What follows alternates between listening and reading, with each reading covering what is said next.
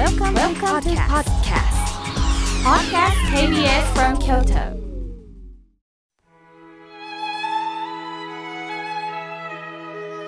改めまして僧侶の河村明慶です今日の法話のテーマは数にとらわれないについてお話しいたしますえ今日は新宗の教えを庶民に広めた本願寺中高の祖蓮如上人のご命日です。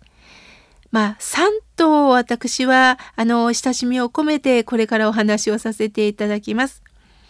え、蓮如さんというと、大阪の名付け親なんです。おふみ、まあ、わかりやすくお手紙というものなんですが、このおふみに大坂という言葉が出てきます。ここからこの大阪の地名が生まれたんですね。蓮如さんは1415年2月25日京都東山の地でお生まれになりました。何を大切になさったかというと平座です。平らの座と書いて平座と言います。つまり対等にどなたっても向き合ったということです。この時代は身分の差がはっきりしていました。権力のある人も勉強するご縁のいただけなかった庶民も男女問わずおふみこれは新種大谷派の呼び名なんですねあの本願寺派さんだったら五文章と言いますこのおふみまたは五文章で分かりやすいお手紙のような形で伝えられたんですね。これが252通もあります。何を伝えられたかというと大まかに言うと阿弥陀如来の救いを説いていかれました。蓮如上人が6歳の時母親との別れがありました。よほどの事情があったのでしょう。お母さんと突然離れ離れになったのです。寂しい思いをしながら蓮如さんは生きていかれたんです。しかしその寂しさを人生の問いとされ、親鸞上人の教えを受けて私たちに伝えていかれたんです。世の中が戦いで人間の心までも荒れた中、どんなことがあっても仏法中心の生き方でいかねばならぬと全身で布教された方です。蓮如さんのお話となるともうこの番組時間内には終わりませんので蓮如さんは先ほどお伝えしたように多くの言葉を残しておられます。今日は2つほどお伝えします。一つはその籠を水につけよ。その籠を水につけよ。蓮如上人ご一代記聞き書きから引用いたしました。ある人が蓮如さんに、私は仏様のお話を聞いてるときは、なるほどその通りだ。ありがたいことだと思っているんですが、すぐにそのような気持ちを忘れてしまいます。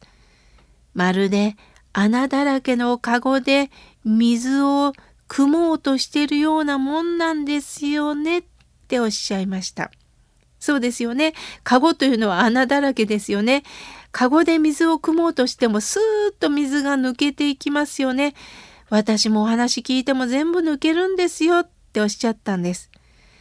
それに対して蓮如さんはかごで水を汲もうとするから大変なのではないかな。かごをそのまま水につけたらいいのではと言ったそうです。かごで水を汲もうとしたってスーッと通り抜けますよね。だったらそのかごごと水にドボーンとつけなさいっておっしゃったんです。この会話はどういうことを表しているんでしょうか？まあ私事で申し訳ないんですが、私は文化センターの講座やレストランで法話をさせていただいております。すると、ご聴講の方の中には、ここにいると法話を聞いて、ほんと、ほんととうなずきながら聞かせていただいてるんですが、家に帰ると、スーッと忘れて元の私になりましてね、やはり家族と喧嘩をしてしまいます。ダメですねっておっしゃいました。もうこの方ではありません。この妙形も煩悩具足の凡夫ですから、何か嫌なことがあれば動揺し、嬉しいことがあればうぬぼれる私なんです。人間というものは自分中心の物差しを持っていますから、まあ、法話を聞くというのはね、そうした自分の心の問題を知らせてくれるきっかけなんですね。しかし、すぐ聞いても忘れてしまうんです。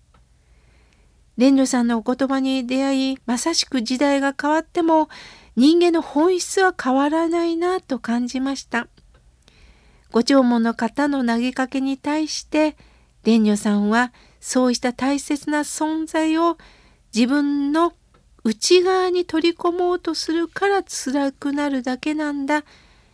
自分のもうそのものを阿弥陀様の教えに使ったらいいんだ。そのように言ってくれたんですね。例えば料理もそうですよね。煮物料理を作ったとします。すると素材はすぐには出汁は染み込みませんよね。出汁の中に長くつけてこそやはり素材に味が染み込んでくるように人間はちょっと教えをつまみ食いしただけでは忘れるんです。やはりその教えに使っていくことが大切だと蓮女さんはおっしゃったんですね。そういう意味では死ぬが死ぬまで弔問していくということなんです。私たちが辛いと感じる中に圧倒的に多いのが人間関係です。自分と他者との考え方の違い、なぜあの人は分かってくれないのかと相手を責めてしまうこともあるでしょう。では、私は本当に正しいんでしょうか？もう一度自分の心を問い直す時間って大切なんですね。私はダメなんだと否定するんではなくって、ああ、私にもこんな部分があったんだなと素直に頭が下がった時、狭くなりそうな視野が広がっていくんですね。今度はテーマである数の話をいたします。イベントを開催するのも自分が何かの会を主催するのも何人来るかなと心配になりますよね。私も法話会をさせていただくとき、主催者さんは、今日は妙慶さん満席です。ああ、今日はコロナの関係でしょうか？入りが少ないですねっておっしゃったりします。しかし私は主催者さんには申し訳ないんですが、人数はあまり気にしません。それは蓮女さんのお言葉を受けたからわかるんです。もう一つの言葉。一宗の繁盛と申すは人の多く集まり、意の大きなる、意というのは権威の意です。意の大きなることにてなく候。一人なりとも人の心を取るが一宗の繁盛候と。一宗というのはね、あの浄土真宗のことです。その繁盛。繁盛って人は盛り上がるってことですよね。つまり蓮女さんは人が集まろうが多く集まろうが少なかろうがそれはあまり意味がないんですよ。それよりも今私の目の前にいる人たとえ初対面であっても何回来られようとも何十万の方であろうと別の会の方が来ても多宗派の方が来ても関係なく今ここでご縁を結んでくださるそのお一人に阿弥陀様のお心を伝えていくだけです。それが大切なんだとおっしゃいました。ああ、そうか。数も大切です。もちろん仕事をする中でもね、数っていうのは大切です。しかし数だけにとらわれるんではなくて、まず目の前のその人を大切にできるのか、それが結果、徐々に徐々に広がっていったらいいんですよね。この番組を支えてくれてる井村屋さんはね、何人の方が聞いてますかって一度も聞いてこられません。